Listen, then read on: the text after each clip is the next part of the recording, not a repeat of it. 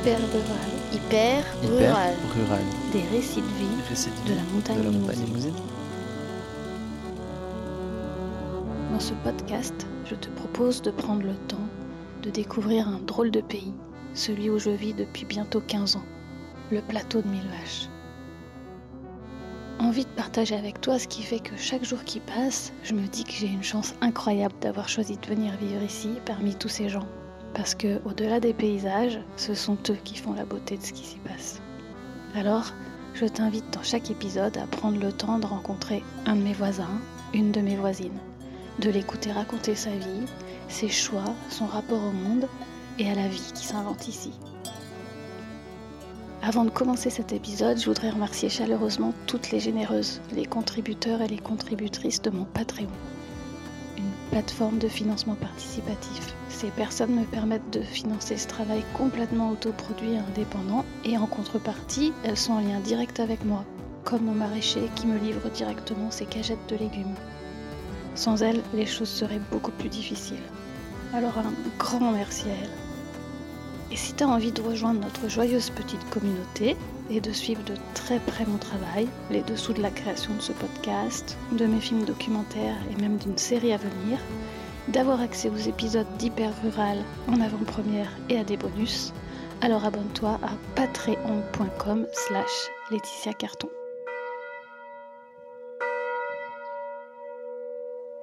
Aujourd'hui, je vous amène à la rencontre de Johan. Johan, ça s'écrit avec un J, mais ça se prononce Johan. J'ai une histoire un petit peu particulière avec Johan.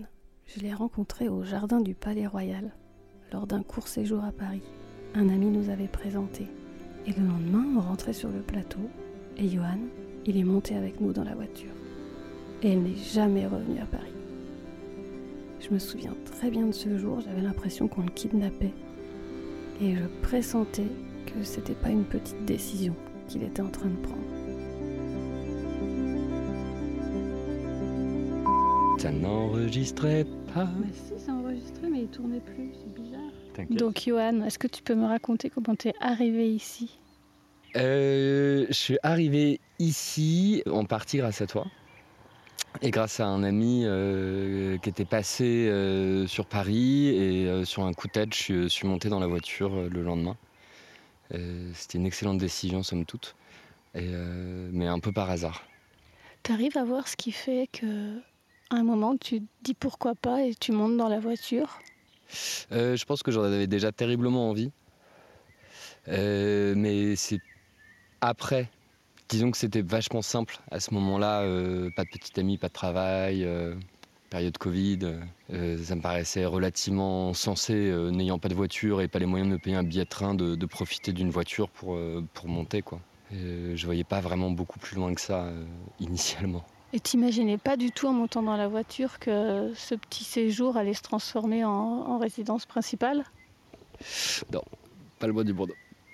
Pas le bois du monde, euh, en tout cas en montant dans la voiture. hein. Une fois descendu de la voiture, euh, il s'est passé peut-être 48 heures et euh, c'était une évidence à peu près comme le nez au milieu de la figure. hein, mais, mais non, non, en montant dans la voiture, je me demandais même si j'étais pas en train de faire une connerie parce que je savais que Mathéo allait devoir s'absenter quelques jours et de me dire en fait, ça se trouve, je me retrouverai tout seul dans une baraque, je vais me faire chier, je connaîtrai personne, ça va être difficile. Il y avait quand même euh, la- la petite appréhension. Et c'était quoi ta vie avant ce jour-là Avant ce jour où tu montes dans la voiture qui descend en Creuse? Euh, bah, c'était la dépression. Euh, c'était la PS4, euh, fumer des joints toute la journée, rien faire, attendre. C'était vraiment attendre. C'était long. Et t'es né sous quel président de la République, Johan? Euh, François Mitterrand, second mandat. C'est assez rare les gens qui répondent directement. Ah Ça veut dire que tu as quand même un, un- un lien fort avec la, la politique? Euh, oui, bah, ça m'intéresse, hein, je vais pas mentir. hein, J'ai voulu faire Sciences Po. euh, c'était Sciences Po ou psycho. Soit c'était pour faire de la politique, euh, euh, voilà, de la politique, euh, les hommes politiques, tout ça, tout ça. Soit c'était pour, soit c'était pour faire du politique et du coup m'occuper d'individus. Et, et en travaillant avec des individus, les, les faire changer de façon à ce que le, le monde change. Est-ce que tu aurais une histoire à me raconter autour de ta naissance? Les gens, ils ont toujours une histoire particulière à raconter. Je suis sûre que tu en as une. Ah, J'en ai même une qui est fantastique et qui m'a beaucoup traumatisé. Je supportais pas parce que mon père arrêtait pas de la raconter quand j'étais enfant. Surtout quand il y avait des invités, ça me rendait complètement hystérique. Euh, J'ai, ouais, j'aimais pas trop qu'on se foute de ma gueule.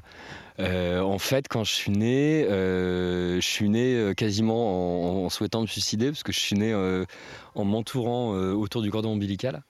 Et ils avaient du mal à me sortir. Ils ont pris carrément des forceps en mode là c'est maintenant quoi. Il faut sortir ce bébé. Et je suis sorti tout bleu. Et euh, ça a pris assez longtemps. Et en fait, ma- mon premier cri, au, au lieu de crier un peu comme tout le monde, j'ai fait un bruit de poule. Et paraît-il, toute la salle d'accouchement a éclaté de rire. Mais ça fait quoi un bébé qui fait un bruit de poule? Je comprends pas. Tu, tu fais pas code code code, tu fais quoi? Enfin, tu vois, je sais pas moi. Tu sais, un espèce de gémissement un peu chelou. Ça c'était plutôt un chat. Je sais pas si je serais capable de parvenir à faire. Mais c'est ce que, c'est ce... après c'est ce qu'on m'a raconté. Ça se trouve, euh, c'est, ce qui était raconté pour pour se foutre de ma gueule euh, et juste se foutre de ma gueule et c'est complètement faux. Je je sais pas. Et t'es né où Euh, je suis né à Clamart, euh, hôpital Antoine Béclair, euh, dans le service de, de Friedman, peu de temps après les, les premiers bébés FIV. Ouais, ouais. J'ai même eu la chance d'en rencontrer une une fois et on s'est embrassés. C'était trop marrant. Et Vous aviez checké si vous étiez ensemble à la mater ou quoi? Euh, non, parce qu'elle était euh, un peu plus âgée que moi.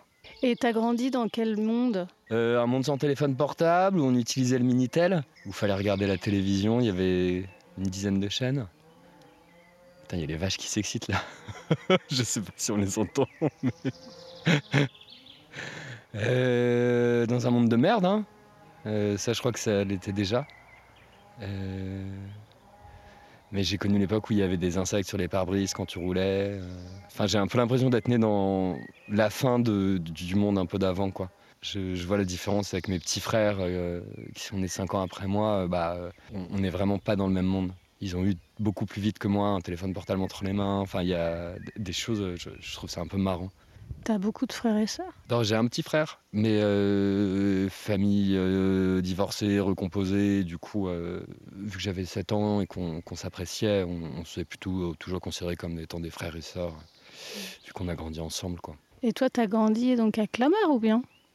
Non, j'ai grandi à Paris, hein, 100% parisien, euh, et dans le 11e, avenue Le Dreux-Rollin. Et c'est quoi une enfance dans le 11e, dans les années donc euh, 90 Ouais, 90. Euh, J'en ai pas trop de souvenirs, à vrai dire. J'ai plutôt des souvenirs euh, en dehors de Paris, quand on est en Bretagne chez ma grand-mère, euh, quand on est en vacances, euh, quand on va voir mon oncle et ma tante euh, qui avaient une maison à Thiers. euh. J'ai plus des souvenirs de ça. J'ai pas trop de souvenirs, euh, tu vois, euh, d'appartements, de square euh, ou à l'école. Je sais pas, je me souviens de du bitume, cette espèce de bitume un peu bizarre où on pouvait euh, tomber sans se faire mal, mais on était certain de s'écorcher euh, fort parce que ça brûlait à la, moindre truc.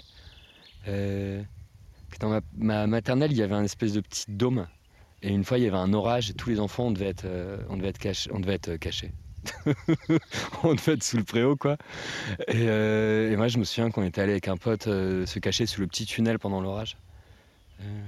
Euh, en maternelle, mes parents, ils étaient déjà convoqués. euh, notamment parce que euh, je rendais dingue ma, ma maîtresse parce que vu qu'on était au rez-de-chaussée, je passais par la fenêtre pour aller euh, en récréation. je suis assez fier de ça. Et après, ça a continué comme ça. Oh, Une fois, j'avais ramené des, des allumettes, mais euh, je savais pas les utiliser. Du coup, je faisais comme les Looney Tunes, je, je les grattais euh, tu vois, sur, le- sur, des, su- sur des surfaces et ça marchait jamais. Après, c'était pour allumer un petit tas de feuilles, hein, mais Et euh, t'es, t'es issu de quel milieu? C'est quoi ton milieu euh, familial? Euh, je dirais plutôt euh, multiforme ou hybride. Euh, parce qu'en fait, euh, jusque la sixième, euh, je vivais soit avec mes parents ou mon père ou ma mère. Et du coup, bah, c'est mère secrétaire, père infirmier. Donc, je sais pas trop où on classe ça, mais c'est plutôt employé, quoi. Et en fait, mon père, en divorçant, a changé de métier et s'est remarié avec une femme qui était directrice d'hôpital et j'ai vécu mon arrivée en sixième, où je suis arrivé dans le sixième arrondissement avec, avec que des bourges, On un appartement de fonction qui faisait 200 mètres carrés, mais des, trucs. ouais, alors qu'avant, avec ma mère, on habitait en banlieue parisienne, à Saint-Geneviève-des-Bois, dans un vieux, un vieux T3 délabré dans une cité, quoi. et, du coup, j'ai ce truc un peu bizarre d'avoir vécu une enfance plutôt plutôt assez commune, quoi. Et, d'avoir accédé après à des trucs complètement dingues en tout cas en termes de classe, euh, à partir de, ouais, de la cinquième. Quoi.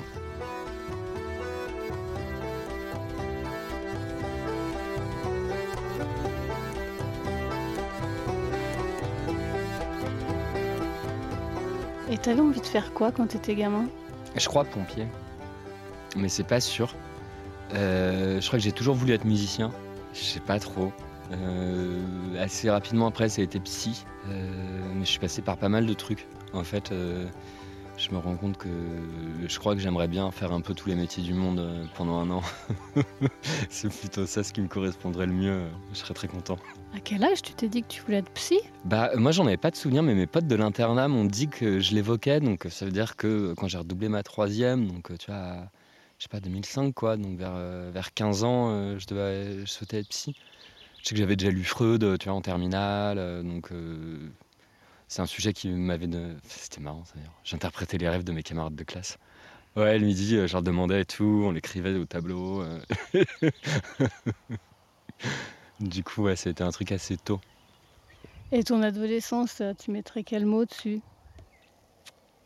Chaotique. C'était comment, genre, ton rapport à l'école? Euh, bah, Ça a été assez particulier. Euh, je dirais qu'il y en a eu deux. Il y a eu un premier qui était mon rapport à l'école quand j'étais à Montaigne, euh, donc collège public du 6e arrondissement, où bah, en fait en 5e, j'avais testé à peu près une bonne partie des drogues disponibles sur le marché. Je faisais le mur quasiment tous les soirs, je, me pourrais la gueule en permanence. enfin vraiment, ouais, on faisait je, faisais, j'ai fait n'importe quoi pendant, toute cette période j'allais pas en cours. Euh, enfin, j'étais du genre à me pointer en cours avec un dictaphone, enregistrer le cours et le repasser pendant le cours. Euh, pas dire que c'est moi depuis la trousse. non. Et puis après, cornet correspondant, je l'ai pas. Allez voir la CPE. Et je partais en courant et je sortais du, du, lycée, quoi. Genre, j'avais trois mois d'absence en, en troisième. Enfin, des trucs un peu dramatiques, quoi. Moi, je trouvais ça très drôle. Euh, ça, faisait rire, ça faisait rire la famille, étonnamment. mais assez chaotique. Et en fait, à partir du moment où je me suis retrouvé à l'internat, bah, il y a un truc qui a changé. Euh, parce qu'en fait, euh, je sais pas, euh, quand c'était parent, t'as pas envie d'écouter, mais en fait, quand c'est ton maître d'internat, étonnamment, voilà, moi, quand il rentrait à 7h, bonjour messieurs, je disais bonjour monsieur, j'étais debout, il n'y avait pas de problème, et limite, ça m'allait mieux. Un truc très bizarre, hein, c'était un ancien gendarme et tout, enfin. mais c'est un peu recadré, et de ce moment-là, je suis redevenu premier de classe. Et, j'ai fini à chaque fois, félicitations, félicitations. Et, et ça allait, quoi. Mais ouais, ce truc un peu bizarre, du coup, ça a été très chaotique. Et à un moment, j'ai juste recommencé dans mon rapport à l'école à travailler. Sans travailler, hein, juste, euh, je sais pas. Je sais pas ce qui a changé. Mais euh, j'ai continué à faire des conneries par contre. Ah ouais, t'es arrivé à être premier de la classe et à continuer à faire des conneries. Ouais. Comment tu fais? Je sais pas. Je crois que j'ai de la chance. Euh, j'ai une bonne mémoire malgré le fait que, que je fume et tout. je vois pas comment dire. Je, suis capable, généralement, quand on prend une information, de la mémoriser et puis c'est fait quoi. Ça sort plus du coup, c'est assez pratique, j'ai juste à écouter. J'ai fait ça même jusque la psycho. Enfin, j'ai eu du mal à comprendre ce que les gens appelaient réviser en fait. Moi, je relisais le cours et en relisant le cours, j'entendais le professeur le dire. Une espèce de mémoire un peu chelou.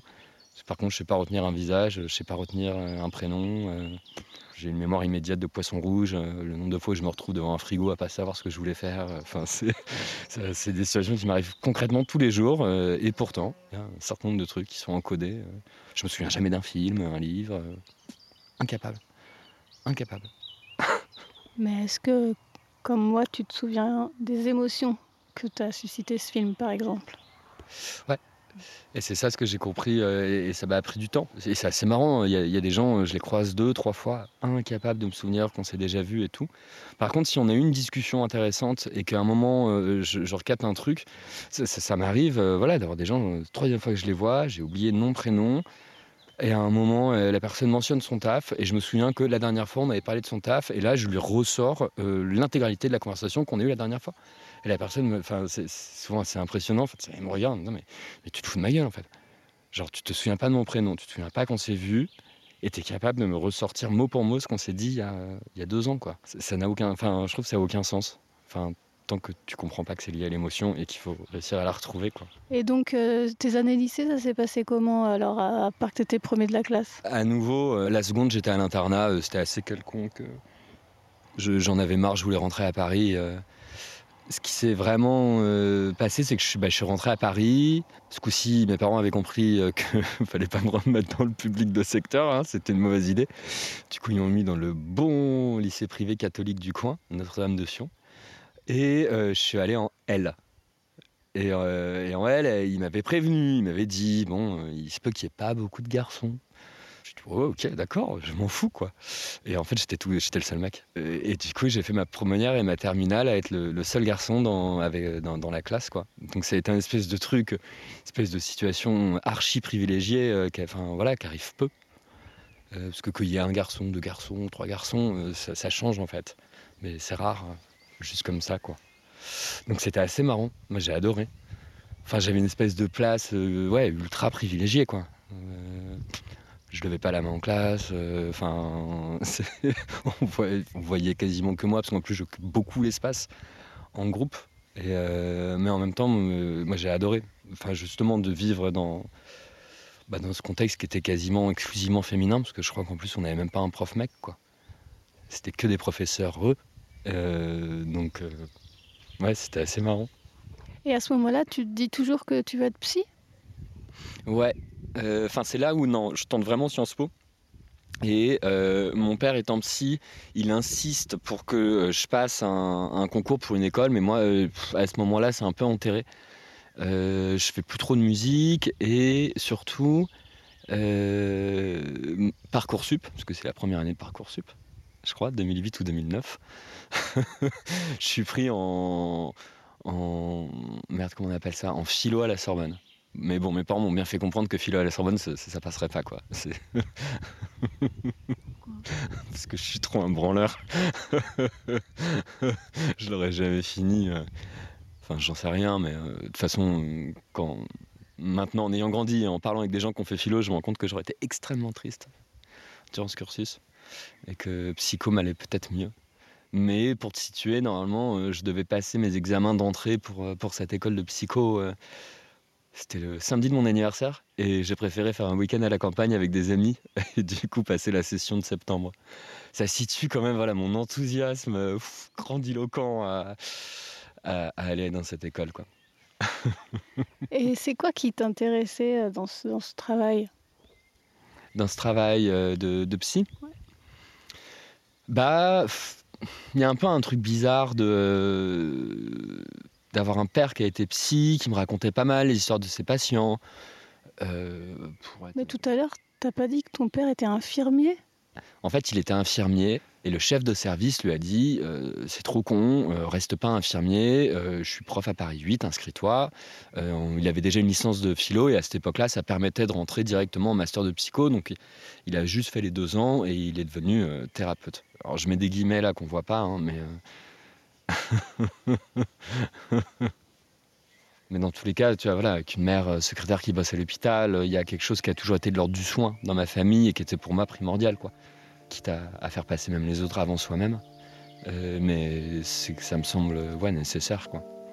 Je ne concevais pas de faire autre chose que être.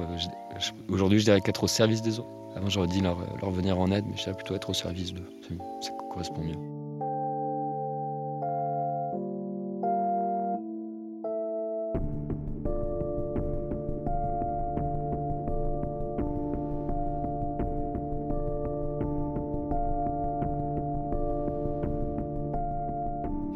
Coup, t'as fait des études de psycho Ouais. À 5 ans, euh, et à la fin, j'ai pas rendu mon mémoire. J'arrivais pas à l'écrire. Quand je dis j'arrivais pas, c'est j'avais pas envie de le faire. Et je suis très con, quand j'ai pas envie de faire un truc, je le fais pas. C'est impossible. Et j'ai même pas fait semblant. hein. Ça... J'ai tra- j'ai travaillé le projet, mais j'ai jamais écrit une ligne. quoi. J'ai lu des articles, mais c'est tout. C'était sur quoi ton mémoire? Bah, euh, j'ai eu un premier sujet qui était, euh, en gros, qui traitait de la disparition de la personnalité.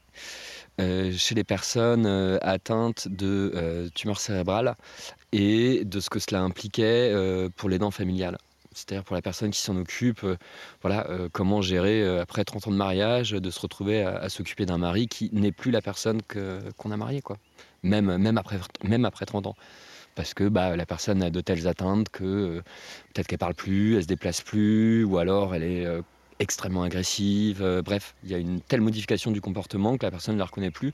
Et pourtant, elle est là à regarder la montre et elle a encore six mois à devoir, parfois, à devoir lui torcher les fesses voilà, à faire des actes qui sont quand même très intimes et qui, euh, qui sont parfois coûteux émotionnellement. Ça, c'est le mémoire que tu n'as jamais rendu? Bah euh, ouais, en fait, je trouvais top. Euh, j'avais les patients pour. À cette époque-là, je bossais en soins palliatifs. On avait énormément de personnes souffrant de tumeurs cérébrales. Enfin, vraiment, c'était assez rêvé, mais on m'a souvent dit que c'était une excuse que je me trouvais. Mais moi, je trouvais qu'éthiquement parlant, j'avais pas envie d'aller astiquer ça chez les gens. Quoi. J'avais pas envie euh, d'aller de faire des entretiens avec euh, des personnes euh, qui, sont déjà dans, dans, la souffrance ou qui ont perdu un proche d'une maladie grave et, et, qui ont parfois une énorme culpabilité et des difficultés à dire là j'ai envie qu'il meure ou, j'ai plus envie qu'il soit là. Et, que, et je trouvais ça assez terrible en fait, même d'avoir pu envisager de poser cette question à des gens et que oui, peut-être que pour la science ce sera intéressant, mais, mais en fait, euh, euh, est-ce que ça vaut le, coup de faire ce mal enfin... Et euh, aujourd'hui, t'en gardes quoi de tes cinq années d'études de, psy? Plein de choses. Je pense que c'était nécessaire, déjà pour que j'apprenne juste un peu plus à, comprendre l'espèce de magma qu'il y a en moi.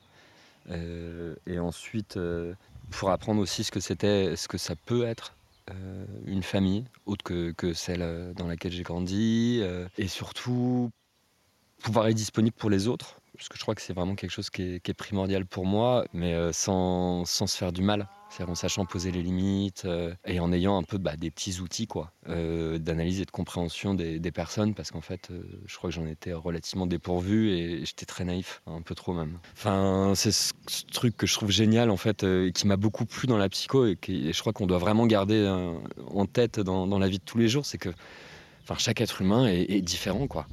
Et, et c'est pas parce qu'on a vécu plus ou moins les mêmes choses qu'on va développer les mêmes choses. Et, c'est assez fantastique en fait de, voir euh, la multitude de points de vue qu'il peut y avoir sur un seul et unique événement. Et moi je trouve qu'il n'y a que la psycho qui apporte à ça parce que souvent on n'écoute pas les gens. Et, moi bah, en fait j'ai passé quasiment deux ans de stage où c'était tu fermes ta gueule et t'écoutes.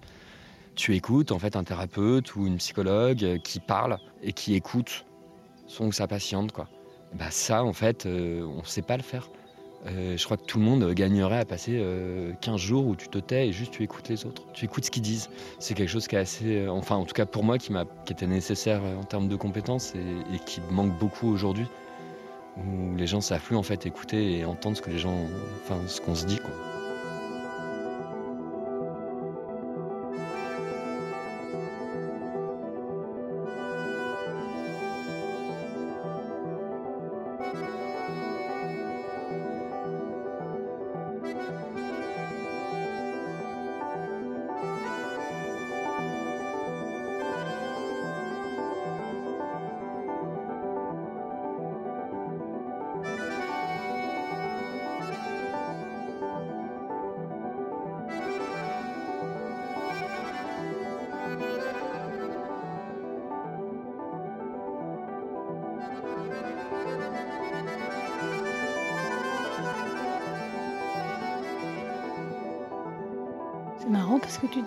Que dans ta classe au lycée, euh, tu étais le seul mec, mais tu prenais beaucoup de place parce que tu parlais beaucoup. Euh, du coup, c'est facile pour toi d'écouter?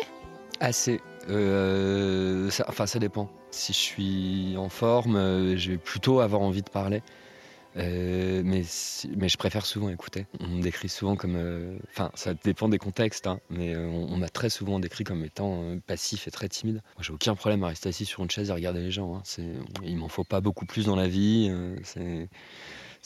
Fou ce qu'on peut apprendre en fait, juste à regarder les gens, les écouter, même si on comprend pas la langue. Hein. Alors peut-être on, interprète et on se dit des conneries, mais c'est extrêmement distrayant et il n'y a pas besoin de, beaucoup plus, je trouve. Et Johan, c'est quoi la vie pour toi? Mmh Bonne question. Euh, c'est quoi la vie? Vraiment, tu me demandes ça? Ouais. Putain, merde. Euh, euh, pour moi, la vie, c'est euh, respirer, manger, dormir. Tu te ferais pas chier si tu faisais que respirer, manger et dormir? Non, on a inventé tout le reste qui est du bonus. Mais c'est pas la vie. Normalement, ah si, il manque un truc, avoir une occupation. Euh, je dis bien avoir une occupation, hein. c'est pas travailler, c'est pas gagner de l'argent, mais c'est avoir une occupation. Et qui peut être une occupation, ça peut être plein de trucs, hein. Mais se maintenir occupé. C'est- pas bon en effet de, de- de juste rester, respirer, dormir, manger. J'ai essayé pendant le confinement, ça marche pas super bien. Non, non, il faut un truc en plus. Et alors, c'est quoi chez toi ces trucs en plus qui font que ta vie, elle, elle est plus belle? Hum, bah, c'est souvent la musique. Euh, marcher, j'adore marcher. Euh, être en forêt, euh, regarder les arbres, je trouve regarder la nature. J'ai l'impression de, de, ranger un peu les humains et, d'avoir plus envie d'écouter la nature et d'être au, service de ça. Ça, fait vraiment très hippie ce que je suis en train de dire, mais, mais ça, me paraît en fait essentiel et, j'ai l'impression, tu vois, en ayant grandi qu'en ville, euh, ouais, d'avoir été un espèce de poulet euh, élevé en, batterie, quoi. Et, complètement adapté à un truc, euh, mais en fait qui n'a rien à voir avec ce qu'est la vie. Euh, la vie, c'est bah, là où on est, quoi. C'est- plein de petites bêtes qui, piquent partout. Enfin, c'est des plantes qui, pour la plupart, sont urticantes. Enfin, c'est des arbres qui font du bruit. c'est les vaches en face, quoi. Et nous, on en fait partie, mais, mais pas, pas en ville, quoi. Mais du coup, j'ai- moi j'ai l'impression que c'est ça la vie, quoi. Enfin, ou en- au moins la vie euh, qu'a connue l'espèce humaine pendant des milliers d'années, quoi. Donc, La ville, c'est du délire, en fait. Mais comment tu faisais alors? T'es resté combien de temps en ville? 30 ans? 31. Euh, comment je faisais? Euh, bah, Je crois que j'allais pas bien, que je le reconnaissais pas et que j'ai tenu, quoi. Euh, mais étonnamment, euh, j'ai vachement moins besoin de me droguer, de m'alcooliser et, de me faire du mal euh, depuis que je n'habite plus en ville. Parce qu'en fait, j'ai l'impression que j'avais besoin de ça juste pour tenir et que ça fait long. Mais ouais. Après, c'est venu tard, hein, cette réflexion autour de, la ville, euh, peut-être euh, 2015. Mais j'avais envie de partir avant, mais ça avait pas grand sens. Je, je voyais pas pourquoi. Tout ce que j'avais connu, c'était une maison de campagne. C'est pas ça la vie, quoi. Ça manquait d'incarnation? Ouais. Bah, euh, moi, je, me- je m'en rends bien compte. hein, j'ai une maison de campagne euh, de mes quoi, de mes euh, 13 à euh, 23, 24. Je sais pas reconnaître un arbre. hein. Euh, je sais pas reconnaître une plante. euh, je, je, connais pas en fait la nature. Pourtant, euh, j'y passais, euh, tu vois, une, petite semaine par mois. Donc quand même, c'est pas, pas négligeable, quoi. Euh, une bonne partie de temps de vacances, euh, mais non ça imprimait pas. Alors que là, euh, ici, euh, au bout de trois mois, euh, bah, j'ai fini par les reconnaître, ces fichus d'arbres. Et puis c'est vachement mieux quand on sait les reconnaître. quand on sait un peu les regarder. Enfin, pareil, les plantes, ça commence, mais bon, il y en a tellement que voilà, il faut aussi s'accorder du temps, quoi. Mais c'est vachement plus passionnant que de connaître le métro de Paris ou les, rues de Paris. parce qu'en fait, c'est ça ce que, j'ai appris à connaître. hein, comment on se repère dans une ville. euh, Enfin, c'est, c'est- utile, hein, mais quand tu vis en ville, quoi. Sinon, euh, les arbres, c'est utile partout sur la planète, quoi. Il y en a. hein, Parce que bon, connaître les rues de Paris, ça t'aide pas à Bogota, quoi. hein, c'est- Et tu fais quoi alors depuis que t'es ici? Euh, bah déjà, je prends du temps. Euh, mais ça, je le faisais déjà avant. Euh, Qu'est-ce que je fais? Euh, bah, Je fais une formation pour apprendre à bûcheronner. Du coup, je suis un peu triste parce que là, c'est l'été et du coup, il faut attendre. Euh, donc, j'ai hâte que ce soit l'hiver et que je puisse un peu perfectionner le, les- le début parce que ça me plaît vraiment beaucoup. Et t'apprends quoi alors en formation de bûcheronnage? Bah déjà, voilà, tu apprends à utiliser une tronçonneuse. Hein. Tu apprends à pas mourir avec un objet qui peut te tuer euh, et que tu as dans les mains. c'est assez impressionnant. Euh, mais c'est pas ce que j'ai le plus apprécié, j'avoue. Euh, après, on a appris bah, justement à reconnaître les arbres. Qu'on est un arbre qui va bien, un arbre qui va pas très bien, un arbre qui va vraiment pas bien du tout, et le type d'intervention qu'on peut faire dessus. Est-ce qu'il faut l'abattre? Est-ce qu'il faut lui faire de l'espace? Bref, de commencer un peu à, mettre du sens sur le, système euh, qui est, une forêt, quoi. Est-ce que ça peut faire? Est-ce que ça représente? Mais, euh, voilà, c'est bégayant, c'est balbutiant. J'essaye d'appliquer un peu ce qu'on m'a appris et c'est centré sur le plateau. Je me suis rendu compte, la fois je suis allé à Nantes, euh, une fois qu'on était descendu du plateau, euh, j'étais comme un con, je ne connaissais plus aucun arbre, mis à part un chêne par-ci par-là et un boulot. quoi.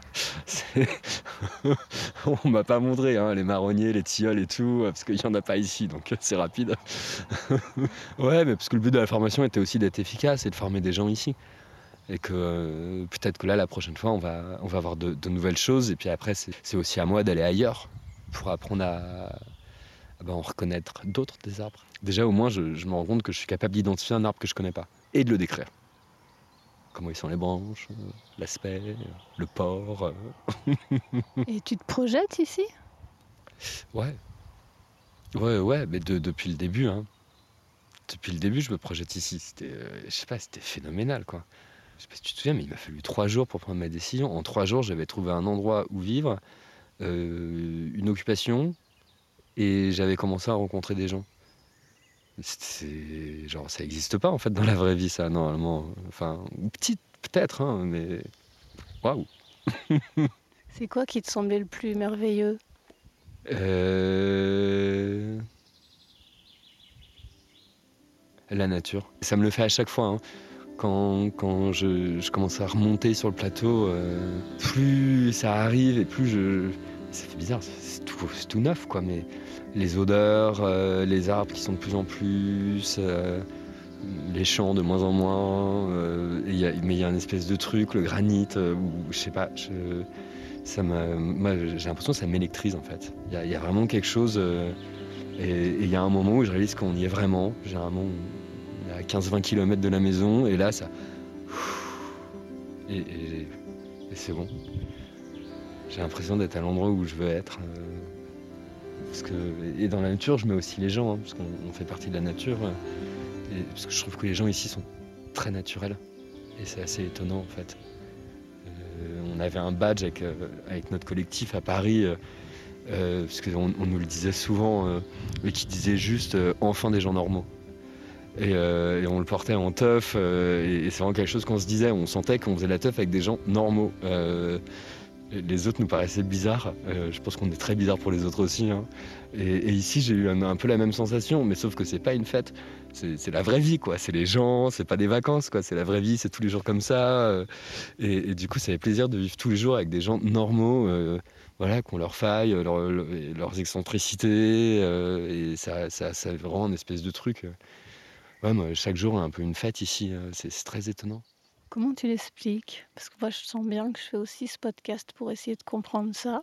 Parce que ça fait 15 ans que je suis là et que j'arrive plus à partir. Je vois pas où je pourrais aller ailleurs, en fait. Je vois plus. J'ai du mal à expliquer, même à me l'expliquer à moi-même, tu vois. Bah. Après, on, pourra me dire que c'est très interprétatif, mais pour moi, il y a, y a plein de, petits signaux. Le premier que j'ai repéré assez rapidement, euh, moi, c'est quelque chose qui m'arrive plutôt en voyage. Et je pense que c'est lié à moi, pas tant au lieu. Euh, mais c'est que ici, euh, j'ai l'impression que les gens sont dans un état de disponibilité à l'autre et à ce qui se passe, euh, qui n'est pas quelque chose qu'on retrouve fréquemment. Et, ça permet des choses un peu incongrues. je me rends compte que par exemple ici, généralement quand j'ai une question, dans la journée, elle est résolue. le nombre de fois où pour une raison X ou Y, je dois aller quelque part et puis il y a quelqu'un qui s'arrête à Bellevue, donc là où, là où on est et, où j'habite, et puis cette personne, bah, elle va exactement là où je vais. Euh, alors que moi j'étais comme un con, euh, et puis hop là, il y a une voiture, et que comme ça en fait. Les choses à partir du moment où on accepte de euh, lâcher un tout petit peu de contrôle, parce qu'ici en fait c'est assez difficile de contrôler les choses, on est dépendant d'un milieu qui est quand même assez hostile somme toute je trouve. Ça a un, côté magique quoi, la, dernière fois je, ne savais plus à quelle heure était la réunion, je passe la tête par la fenêtre, et là il y a quelqu'un qui va aller à la réunion qui était dehors, et comme ça je lui pose la question, on n'a même pas besoin de passer par la technologie. Moi je trouve c'est que comme ça Là, lundi, euh, il y avait un truc où je voulais aller, mais qui était trop loin. Je m'étais pas euh, arrangé euh, pour covoiturer. Et puis, il y, a Lorraine qui me dit Vas-y, viens, on va au marché de faux. Il est 11h30, c'est la fin. Enfin, c'est complètement débile, quoi. Et, on y va. Et en fait, au moment où on arrive place du marché, bah, il y a une, des personnes qui doit aller à la réunion qui me regarde et qui me dit bah, Je t'amène, on part dans 30 minutes. Ouais, et c'est que comme ça. Et, on pourrait dire, oui, euh, bah, je l'ai cherché en même temps. Hein. on est 500, euh, voilà, tu te pointes au village, il y a forcément quelqu'un qui va à la réunion, qui va y être. Mais euh, c'est peut-être aussi juste l'intérêt de, vivre en, petit groupe comme ça. Peut-être qu'il y a plus de magie parce que, bah, en fait, on se connaît vraiment et, on sait qui on est, quoi. peut-être que cette magie, elle pourrait exister à Paris, mais il faudrait qu'on se connaisse un peu plus. Peut-être qu'elle est possible, hein. C'est quoi la magie? Bah ça, la, magie, euh, c'est ce qui se passe, qui est trop beau pour être vrai, et qui se passe. c'est le truc vraiment le meilleur cas de figure, et tu sais pas pourquoi ça, se déroule quoi. Alors qu'il y a tout qui devrait foirer. Enfin, c'est, je trouve c'est souvent comme ça. Pour moi, elle est là la magie, euh, mais je dis la magie parce que pour moi, euh, je crois pas trop au hasard et je crois que ça a un sens en fait et que bah, euh, pour que tu sois au bon endroit au bon moment, euh, si tu t'es pas assez bougé le cul, parfois il faut prendre des raccourcis. Et, la magie en est un. Euh, ça, hop. Non, non, en fait, faut que tu y ailles là. bon, ok, d'accord. Bon, c'est bon, t'as compris, t'arrêtes de résister? Je trouve que ça, ça, se passe beaucoup comme ça et je sais pas, c'est vraiment des trucs, ouais. La dernière fois, c'était quoi euh, Je sais plus pourquoi. YouTube, il se met à me proposer des trucs de restauration d'outils. Euh, et puis je regarde et, euh, le lendemain, j'ai une coloc qui ne sait pas ça, du coup, qui vient me voir et qui me propose. Il me dit Ah, tiens, il y a des outils, ça ne dirait pas de bosser dessus Comment? Vraiment, que, des trucs comme ça marrants. puis bien évidemment, comme d'hab, je les, les retrouve plus quand il faut les dire. Sinon, c'est pas de la magie. Après, il y a d'autres magies, hein, mais enfin, ça, c'est pas vraiment de la magie. Moi, ça y participe, tu vois. Là, il y avait les gros orages et, euh, la suite dimanche, moi je le regardais par la fenêtre, j'étais assis sur le plancher, ça a dû tomber très proche parce que ça a fait trembler toute la maison et pendant une seconde, j'ai, j'ai, vraiment été soulevé du plancher. Quoi. Alors le plancher c'est prévu pour, pour bien bouger, quoi, hein, mais euh, c'était assez impressionnant. Quoi. Ça, moi je trouve ça complètement magique. Euh, jamais tu vis ça en fait normalement dans la vraie vie. parce que les gens ils n'ont pas le temps. Quand t'as un orage ça te fait chier, il pleut. Et euh, tu as une petite cosmogonie personnelle, tu mets quel sens à, notre présence sur cette terre? Waouh Quel sens je mets? Bah. Qu'est-ce qu'on fout là, Johan? Sur cette terre, genre euh, sur le plateau ou? Non, sur cette terre. Ah, ok. Bah là, moi, très clairement, ma, cosmogonie. Euh, je pense qu'on est là pour vivre la fin du monde. Hein. Je, je vais pas y aller par quatre chemins. Euh, je pense que on, je sais pas, si la cosmogonie elle est euh, au bout. Euh, je pense qu'on a un, stock d'âme euh, qui, a, vécu un peu tous ces jeux là et, qui, part un peu pour une dernière incarnation de bon bah voilà. enfin moi j'appelle ça fin de partie quoi. Et, puis recommencera autre chose. Je sais pas trop quoi, mais mais en tout cas c'est un truc dont, j'ai l'intuition depuis très jeune. pour moi on vit une fin de partie quoi. Et, je pense qu'en étant ici là sur le plateau, on on s'apprête peut-être à une jolie fin de partie. Euh, je sais pas trop ce que donneront toutes les autres, mais, je crois qu'on est OK et qu'on sait ce vers quoi on se dirige et qu'en fait on fait rien pour aller ailleurs. Donc euh, moi j'ai l'impression justement ici d'essayer d'aller ailleurs et, peut-être de, prolonger la fin de partie un peu plus parce que c'est marrant. Ça va être rigolo la fin du monde, euh, mais je sais pas trop. Je dirais ça, je pense. Enfin, moi je suis assez fan de, l'idée. je crois pas trop à la réincarnation ou aux vies antérieures. Euh, je crois plutôt que c'est des choses qui se passent en simultané. Et, du coup, euh, je trouve ça encore plus marrant parce qu'en fait, euh, c'est comme si on, En fait, ça se trouve, enfin, même normalement, si on suivait cette logique, on, vit aussi actuellement les prémices du monde. du coup, il y a ce truc un peu marrant de, se dire qu'on vit ça de façon concomitante et, et juste on s'en rend pas compte. quoi que là, on est concentré sur ce truc de maintenant, du changement climatique, euh, Emmanuel Macron. Euh, enfin voilà quoi, la joie quoi.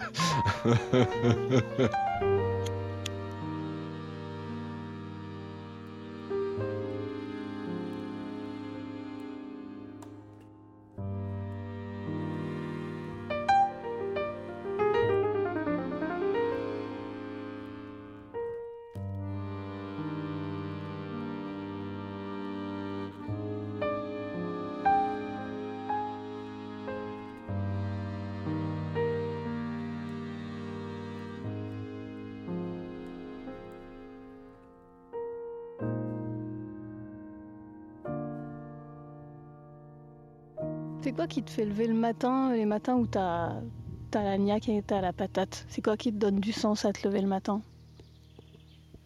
Bah. Euh... Les matins où t'as envie Un peu tout. Je sais pas si j'ai besoin de quelque chose. Euh, j'ai plutôt le ressenti de me réveiller le matin et de me dire merde, il faut encore se lever. Hein. Euh, mais euh, les matins où j'ai la niaque, je me rends compte qu'ils arrivent surtout plutôt quand je vis en collectif, quand il y a du monde, étonnamment. Plus il y a de monde et plus je vais avoir la niaque le matin. Là, pendant la formation, on a vécu pendant trois semaines à une trentaine dans une maison. J'étais dernier couché, premier levé et content. J'ai fait une fois la gueule parce que je trouvais pas mes cigarettes qui étaient dans mon lit. Putain, ouais, j'ai pourri tout le monde, c'était infernal. Euh, mais sinon, euh, ouais, euh, là j'avais la niaque parce que. Enfin, j'ai pas beaucoup de motivation à, me battre pour moi-même. Mais par contre, d'être avec du monde et, faire en sorte que la plupart passent un bon moment, là je trouve un peu un, rôle. là, je me rends compte que maintenant, de, m'être mis à bosser, même si c'est un peu light comme serveur dans un, dans un bar là, à 5 km d'ici, bah, je suis content. En fait, parce que j'aime bien, je crois que j'aime bien être au service des gens. Donc ça, c'est ce qui pourrait me donner la niaque. Mais euh, ouais, je dirais ça. Ça fait bizarre. Hein. J'ai intégré les devises de mes deux lycées catho. Ouais. L'internat, c'était faire face. J'adore ça, faire face. Je, trouve ça fantastique euh, comme euh, façon d'appréhender la vie. très militaro, un peu bizarre. Hein. C'était la, devise de, l'aviateur Guilmer. Hein. Donc bon, voilà. Mais sorti de, sa bouche, ça, prend autre chose, quoi. Et l'autre, Notre-Dame de Sion, c'est la plus belle devise que j'ai jamais entendue, c'était l'excellence pour le service. Ouais, ah, c'est bien, c'était bien janséniste, hein, euh, mais euh, ouais. Et je me rends compte que je les ai un peu absorbés. Parce que typiquement, euh, je donne le meilleur de moi-même quand je suis fatigué et que je dois faire face euh, et à être au service des autres. Ça, c'est fantastique. Genre, tu vois, le dimanche, après cette minute cuite le samedi, et travailler toute la journée, euh, génial, quoi. et c'est comment ici moi, moi, je dis souvent que ce que j'ai trouvé ici de très puissant, c'est ce que j'appelle les conforts affectifs. J'ai jamais eu autant d'amis, j'ai jamais eu autant de gens sur lesquels je sais que je peux compter, qui me soutiennent si j'ai besoin. Tu le sens ça? Ouais, alors c'est balbutiant parce que voilà, je suis là depuis peu, mais euh, en effet, ça va. Euh, tu dis ça, les conforts affectifs. J'adore cette expression des conforts affectifs.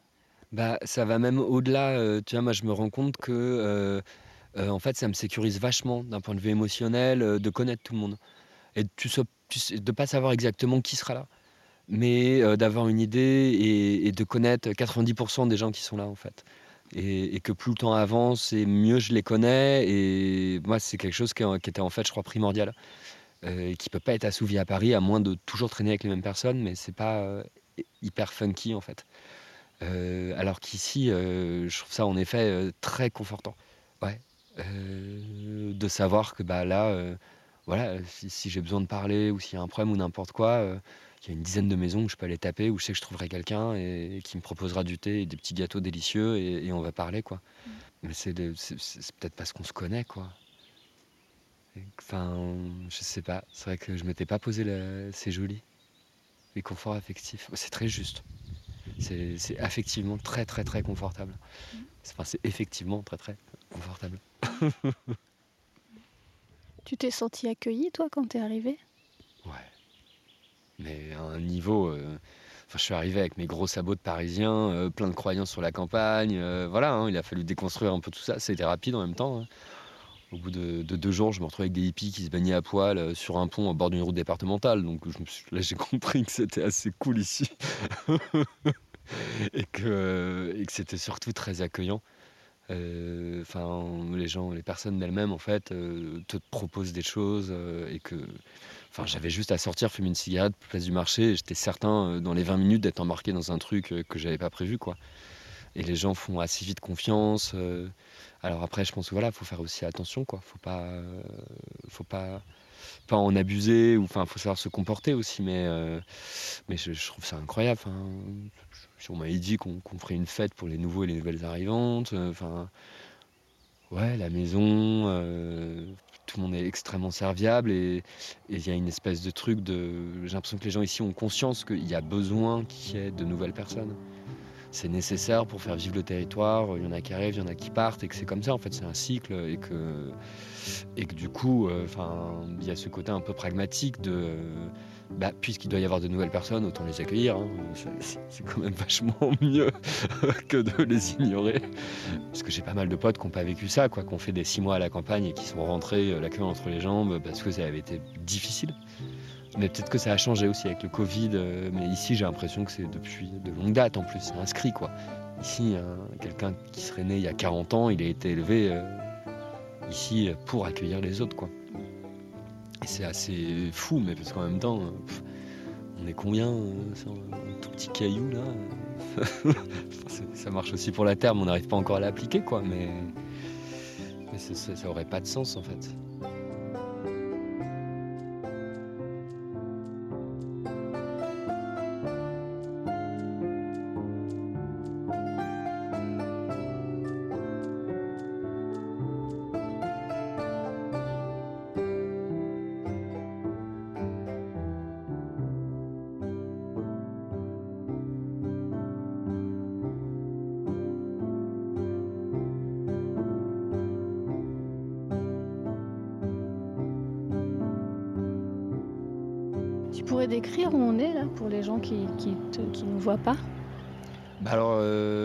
Les gens qui connaissent le plateau, on est à Bellevue. Euh, on est euh, à l'arrière du terrain, un peu après le four à pain.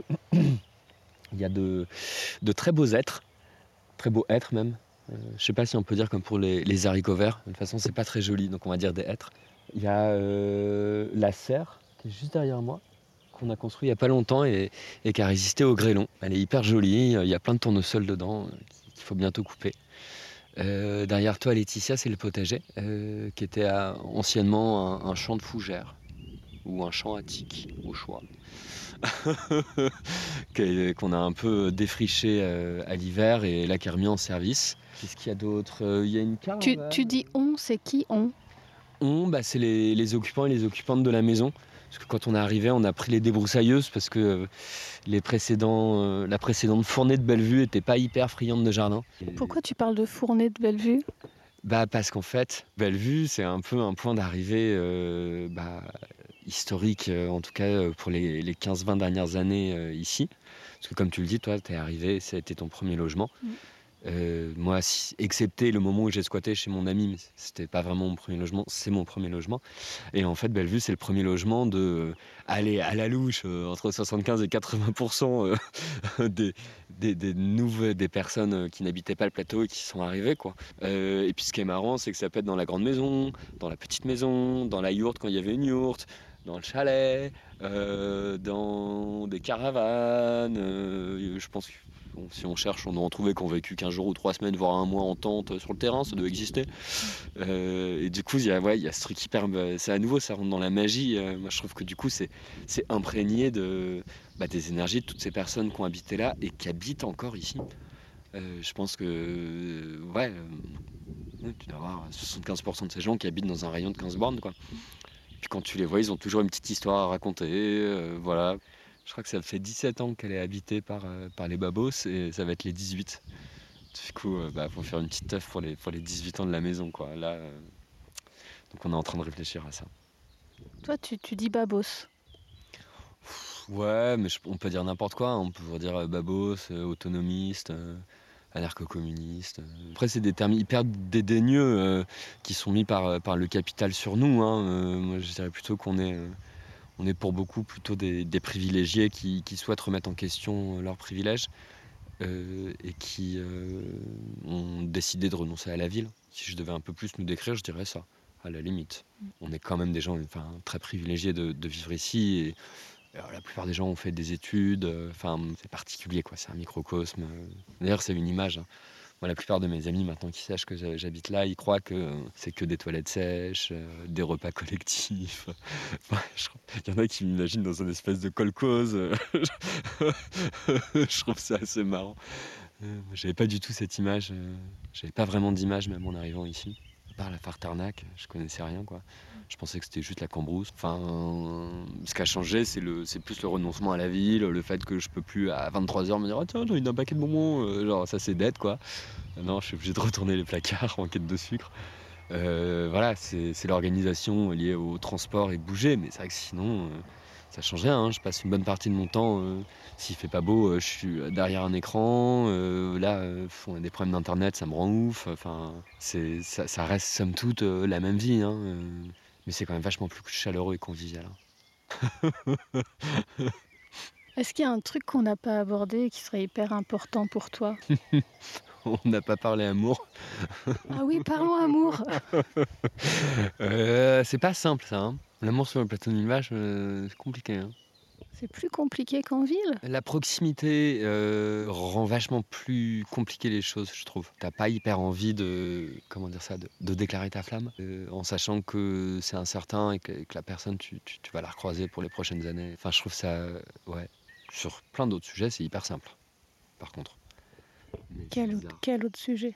Bah, d'être dans des relations, des formes de relations plus libres, de pas être en relation, d'avoir euh, des questionnements sur son genre ou, euh, ses pratiques, ses désirs, euh, trouver des, oreilles qui écoutent tes questionnements.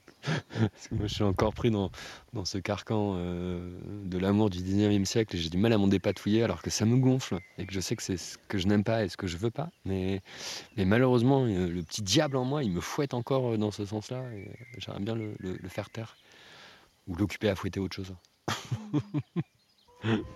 Bon, merci beaucoup, Johan. Bah, merci à toi, Laetitia. J'aime bien revenir ici. Mais c'est un de mes endroits préférés de Bellevue. J'étendais mon linge juste là. Et comme étendre le linge est une de mes activités préférées dans cette vie, j'ai passé beaucoup de temps euh, là à quelques mètres. Je te comprends. Je trouve que c'est une des activités les plus satisfaisantes du monde d'étendre son âge. C'est l'étendre et le plier. Mais si j'avais su, tu vois, que c'était des trucs comme ça qui, qui sont pas mal, ouais, je sais pas, je serais devenu lingère. Je pense qu'à partir du moment où tu es obligé de faire ça 8 heures par jour, tu perds le plaisir. Je suis pas sûre qu'étendre le linge 8 heures par jour, ça me plairait. Je suis d'accord. C'est vrai que c'est pas la même chose qu'étendre son linge en caleçon au soleil euh, en 3 minutes à midi. euh.